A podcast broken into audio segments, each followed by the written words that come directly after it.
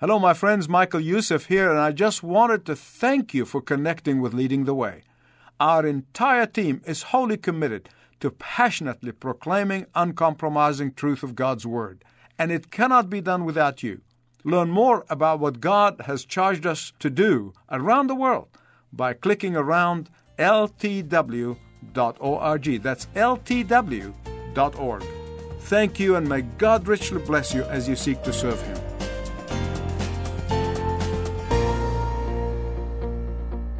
If I have the luxury of time, and I would walk down and and do like uh, they do, you know, interviewing a man on the street, and I come and I really talk to each of you individually, and I say, would ask you, what does Christmas represent to you? Now, I'm not saying what does Christmas mean, because even people outside the church know what Christmas means. I'm talking about what does Christmas represent? And the answers, I'm sure, would vary from one to one. I'm sure some people would respond and say, well, you know, really, it represents stressful time for me. Honest answer. Others would say, well, it really represents deep anger and disappointment at how Christmas has become so commercialized that the real meaning has now disappeared. That would be right too. Others would say, well, it really represents loneliness, and to me it represents uh, grief and, and sorrow and sadness, and, and to some even depression. Some would say, no, but really, what Christmas represents to me is the true meaning of Christmas, what Christmas is all about, namely the joy that God came to earth, and the joy that I have been set free from sin, the joy that I am being now received already eternal life, and that the moment I close my eyes in death, I know but most assuredly that I'll be in heaven with Him. The privilege of knowing that God became man to redeem everyone who would come to Him. The list could go on. But then I thought, if I had the privilege and again the luxury of being able to go and interview the original cast of that first Christmas. You know the original cast of First Christmas? Mary and Joseph. If I have the privilege of asking Mary, tell me what, what that first Christmas represented to you, and, and she probably would say, I will always remember the agony and the pain and the bewilderment of being pregnant when I had not been with a man. And she would probably say that uh, in the midst of this, I remember the comfort that came as a result of the angel speaking to me and telling me that of all the women in Israel, I'm now privileged to carry the Messiah. She would tell you about her visit with Elizabeth, John the Baptist's mom, and and she probably would explain in detail the shepherd's visit to her and, and maybe gives us a little more detail about what those gifts were like, those three gifts that came from the astronomers uh, in Persia that came such a long distance. I'm sure she would tell us about the terror that terrorized her neighborhood when King Herod began to kill all those babies and, and how she and Joseph and the baby had to escape at the cover of night all the way to Egypt. As a matter of fact, it was Mary herself who told Luke so many of these accounts, as he, as an honest historian, writing down from the eyewitnesses. If you would ask Joseph, what about that first Christmas, Joseph? He would say, Well, I can't forget the incredible, painful days of struggling about wanting to quietly break up the betrothal, break up the engagement his deep anguish and confusion about being assured and knows Mary's purity and yet this pregnancy. How do I explain that to people? It was a very confusing time. Probably he tossed and turned at night, and how are we going to explain this? But he too would have told us all about the joy of seeing and hearing the angel explaining to him what this was all about. This is the hope and the dreams of all of Israel for all these generations who are waiting for. They are the ones to be used as instrument of God and the joy that that created in them. For back then, every Jewish girl was not looking to or dreaming of good college education and career. Every Jewish girl was dreaming of being the mother of the Messiah. But then, every one of us must stop and ask what would Jesus say about that first Christmas? What would he say about his birth? What is Christmas according to Jesus? Well, I'm so grateful that He did tell us. We don't have to guess at it. I want you to turn with me, please, to the Epistle to the Hebrews, chapter 10, verses 5, 6, and 7. Hebrews 10, 5, 6, and 7. And there we're going to find Christmas according to Jesus. Therefore, when Christ came into the world, he said, Sacrifice and offering you did not desire, but a body you prepared for me. With burnt offering and sin offering you were not pleased. Then I said, Here I am. It is written about me in the scroll. I have come to do your will, O God. Father, will you please open our spiritual eyes that we may not only just see the truth, but let the truth set us free in Jesus' name. Amen. In three short verses, the Bible tells us the Christmas story according to Jesus. And I promise you that there are very few people would focus on this around Christmas time. For the Word of God tells us that Jesus saw himself as the fulfillment of Psalm 40, where those words came from. Psalm 40 is being fulfilled in the Lord Jesus Christ. And Jesus is telling us that Christmas, His Christmas, His birth, had a distinct purpose. No one, no one, no one before Him or after Him has ever been born for a distinct purpose. Ah, to be sure, all parents would have purpose for their children. They have dreams and aspira- aspirations. Uh, when a baby is born, uh, parents uh, hope uh, and anticipate that their baby will grow up to accomplish something good, to something great. Christian parents always, always long to see that their babies um, be grow up and be kept from sin and be kept from harm, uh, that their child be, be able to serve the Lord in his uh, or her chosen profession, uh, that they will grow up to be godly leaders. Ah, oh, but that's the parents. Those are the parents' aspirations, not the baby. Baby doesn't know. But Jesus was different. He's different. Jesus' consciousness of his coming was for a specific purpose. He knew he was born for a distinct purpose. And he spelled it out here I have come to do your will, O God. Now, I know human nature the way it is, and at Christmas time, we, we often neglect that distinct purpose. We, we get all mushy and sentimental about the baby in the manger, and, and when we forget really what it's all about. We run around and get tired and exhausted, and, and we leave out the most important reason for Christmas. I'll never forget um, several years ago, SDS invited me to come and pray with them, and then they had a, a special gathering at the end of the academic year where they were giving testimonies. All the students were giving their testimony. Well, one testimony I guess I'll never forget, and happened to be that person I baptized as a baby. And her testimony went something like this She said, um, When I was young and I would come to church on Christmas Eve with my parents, and uh, I hear Dr. Youssef preaching about the cross. I used to get angry. I get annoyed. and she went on to say that she got so frustrated one time that she turned to her mother and she said, Does he not know it is Christmas?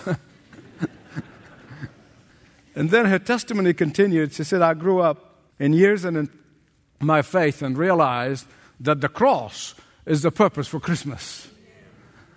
For if it was not for the cross, there would have been no Christmas. And that's what Jesus is saying here in Hebrews chapter 10, verses 5, 6, and 7.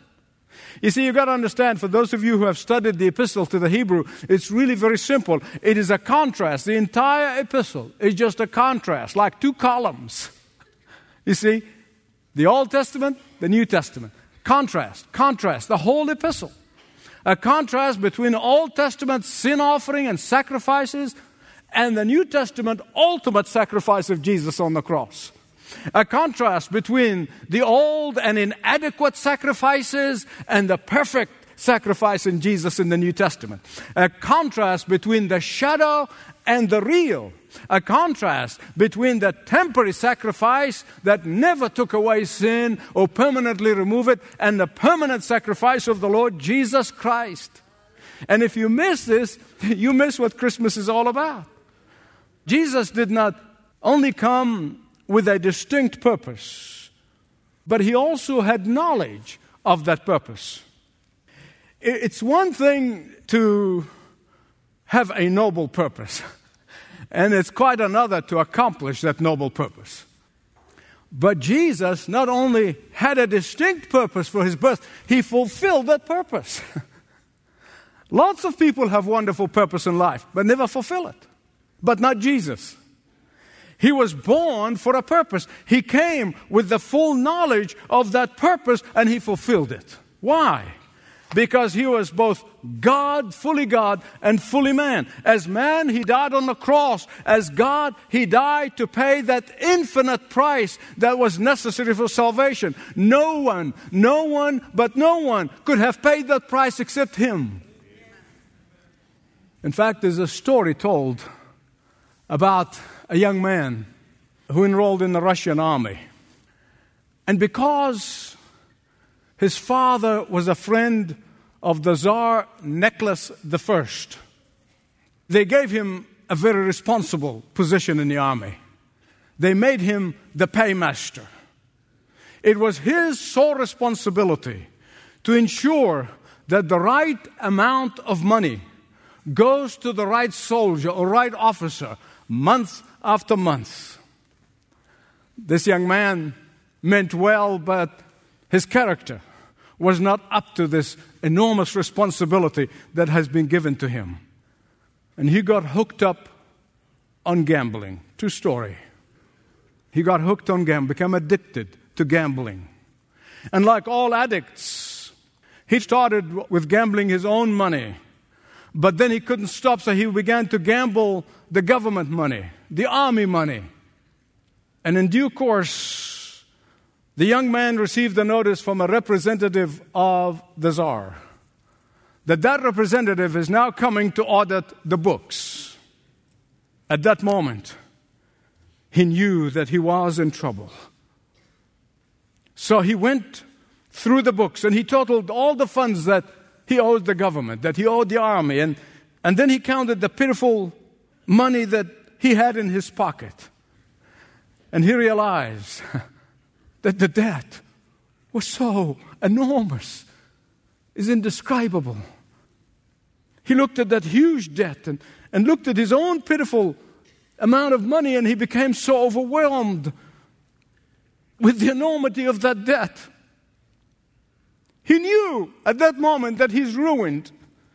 He knew that he has been disgraced, that his father has been disgraced, now that his family is going to be disgraced. And so he decided that the only way out is to take his own life. And so he took his revolver and he placed it at the desk in front of him. And he wrote the summation of his misdeeds, and then he wrote at the bottom, at the ledger, the amount of the debt. But then below that, he wrote the following words A great debt. Who can pay?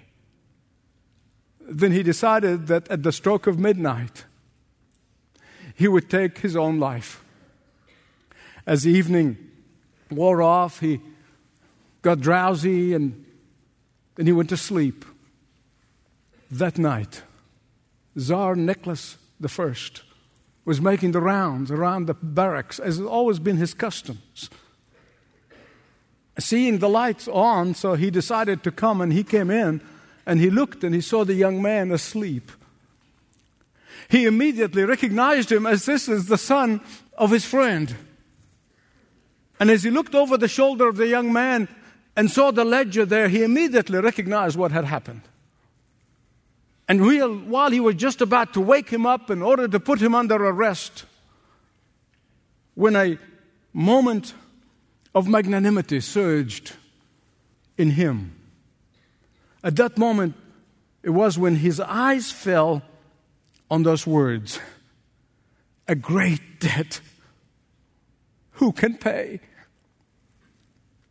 Suddenly, with that surge of magnanimity, he reached out and wrote below those words only one word. One word. The young man who was sleeping fitfully suddenly woke up to realize as he looked at the clock there was past midnight. And so he reached for his revolver, and as he reached for that revolver, he looked at the ledger, and then he saw something that was not there before. Under the words that he wrote, Such great debt, who can pay? There was one word written there Nicholas. Nicholas.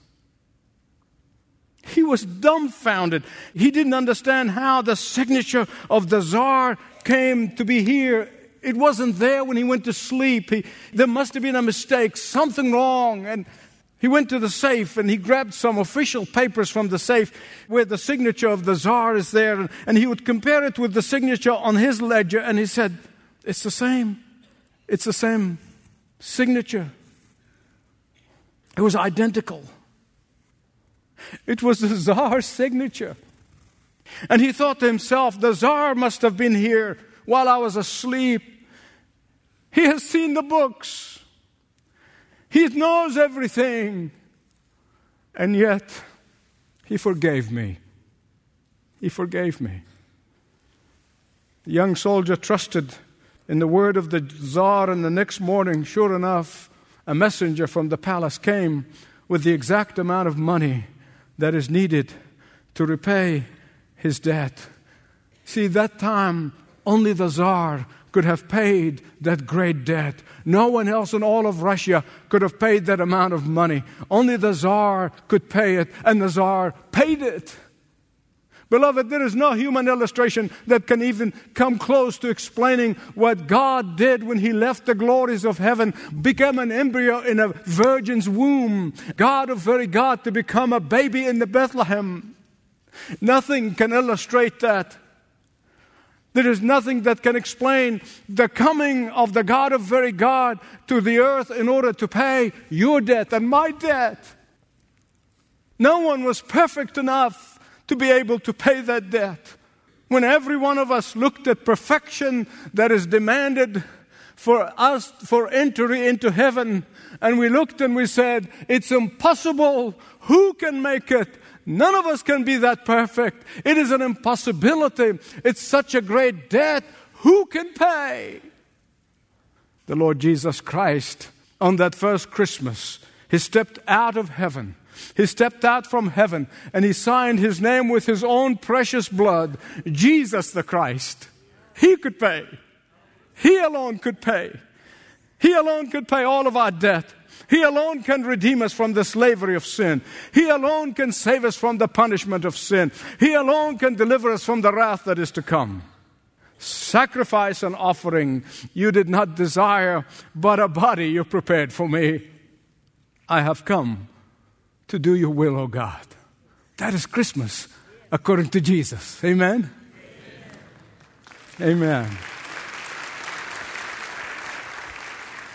The Lord Jesus, who is the fulfillment of Psalm 40, literally read, I am delighted to do your will.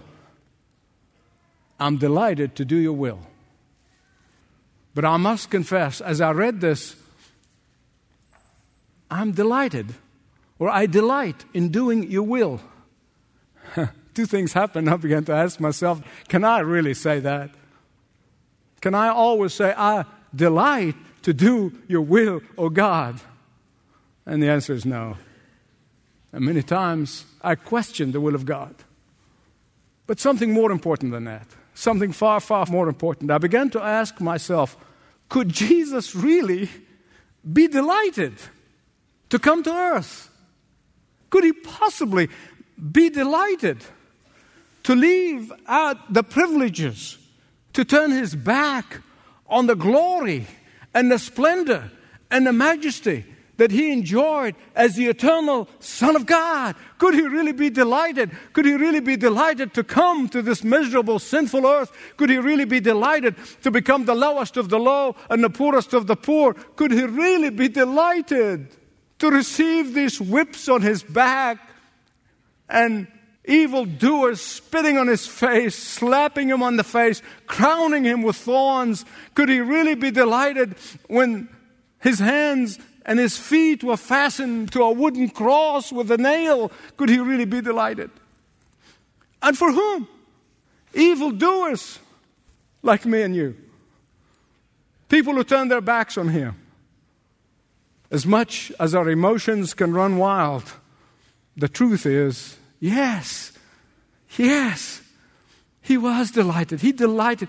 He did not do it reluctantly. He did not do it begrudgingly. He did not do it angrily. No. He did it with joy. Jesus was delighted to do the will of the Father.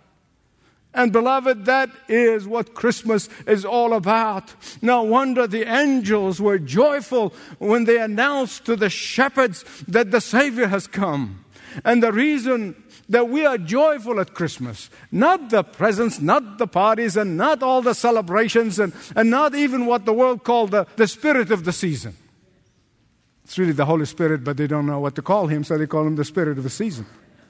It's not just a story that we tell kids at Christmas time. No. that's not the secret of joy.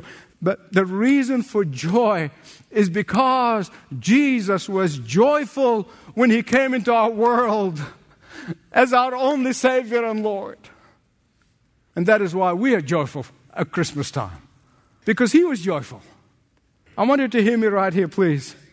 I heard with those ears clergy from pulpits who have described the Christmas story as a fable and a myth. Some of you will be shocked, others you would not, but how many clergy believe that? It's a fable and it's a myth. I want to submit to you this morning had it been a really fable or a myth, it would have ended long time ago. But for 2,000 years, the world comes to a standstill on that day. And do you know why? Because the one who came 2,000 years ago still comes today. He comes today in the person of the Holy Spirit. He comes to you and He comes to me. He comes to meet us at our very point of need. And our greatest desperate need is that for us to know as sinners that we are forgiven, uh, that our chain has been broken and we've been set free. Uh, we are now free not to sin. That's what freedom is about in the New Testament. That we are free from guilt, that we're free from condemnation, that we are free from doubt and fear, that we are free to know that we will be with him for eternity in heaven.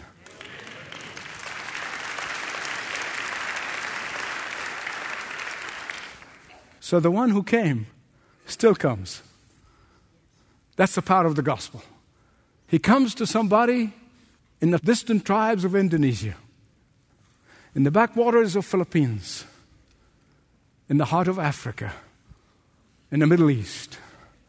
We see it every single day. Hundreds, thousands of people. And I pray every day, Lord, don't let me be jaded when I, I hear this story people coming to Christ, but Christ really is coming to them. Every day we get stories of how Christ, who came 2,000 years ago, still comes, still comes, still comes. He came to you and you received him. But there may be one here today who would say, I know I've heard the message, but I've never opened my heart for Him to come in, cleanse me from my sin, and set me free. You can invite Him today. You can invite Him because He's knocking on the door, He's waiting to come in. Place your trust in Him. For the one who came comes again and again and again, but not forever. The Bible said the day will come when the door of opportunity is going to be shut. He comes today. As a matter of fact, Phillips Brooks, one of the fine theologians of yesteryear, he wrote some hymns, and one of his most famous carol is O Little Town of Bethlehem. There's one stanza illustrate, explain exactly what I'm talking about. And he wrote, How silently, how silently the wondrous gift is given. So God imparts to human hearts the blessings of his heaven. No ear may hear his coming, but in this world of sin, where meek souls will receive him still, the dear Christ enters in. May he enter every heart and every home. Father, we are privileged to have your word 2,000 years later. We thank you that the one who came 2,000 years ago still comes today. And I no doubt the Holy Spirit has spoken to hundreds and thousands of ears today. May he penetrate deep into minds and hearts, and so that many would open their hearts and receive him. For I pray that in the mighty name, that name, Jesus, to whom every knee shall bow and every tongue will confess that Jesus Christ is Lord. To the glory of God the Father. Amen.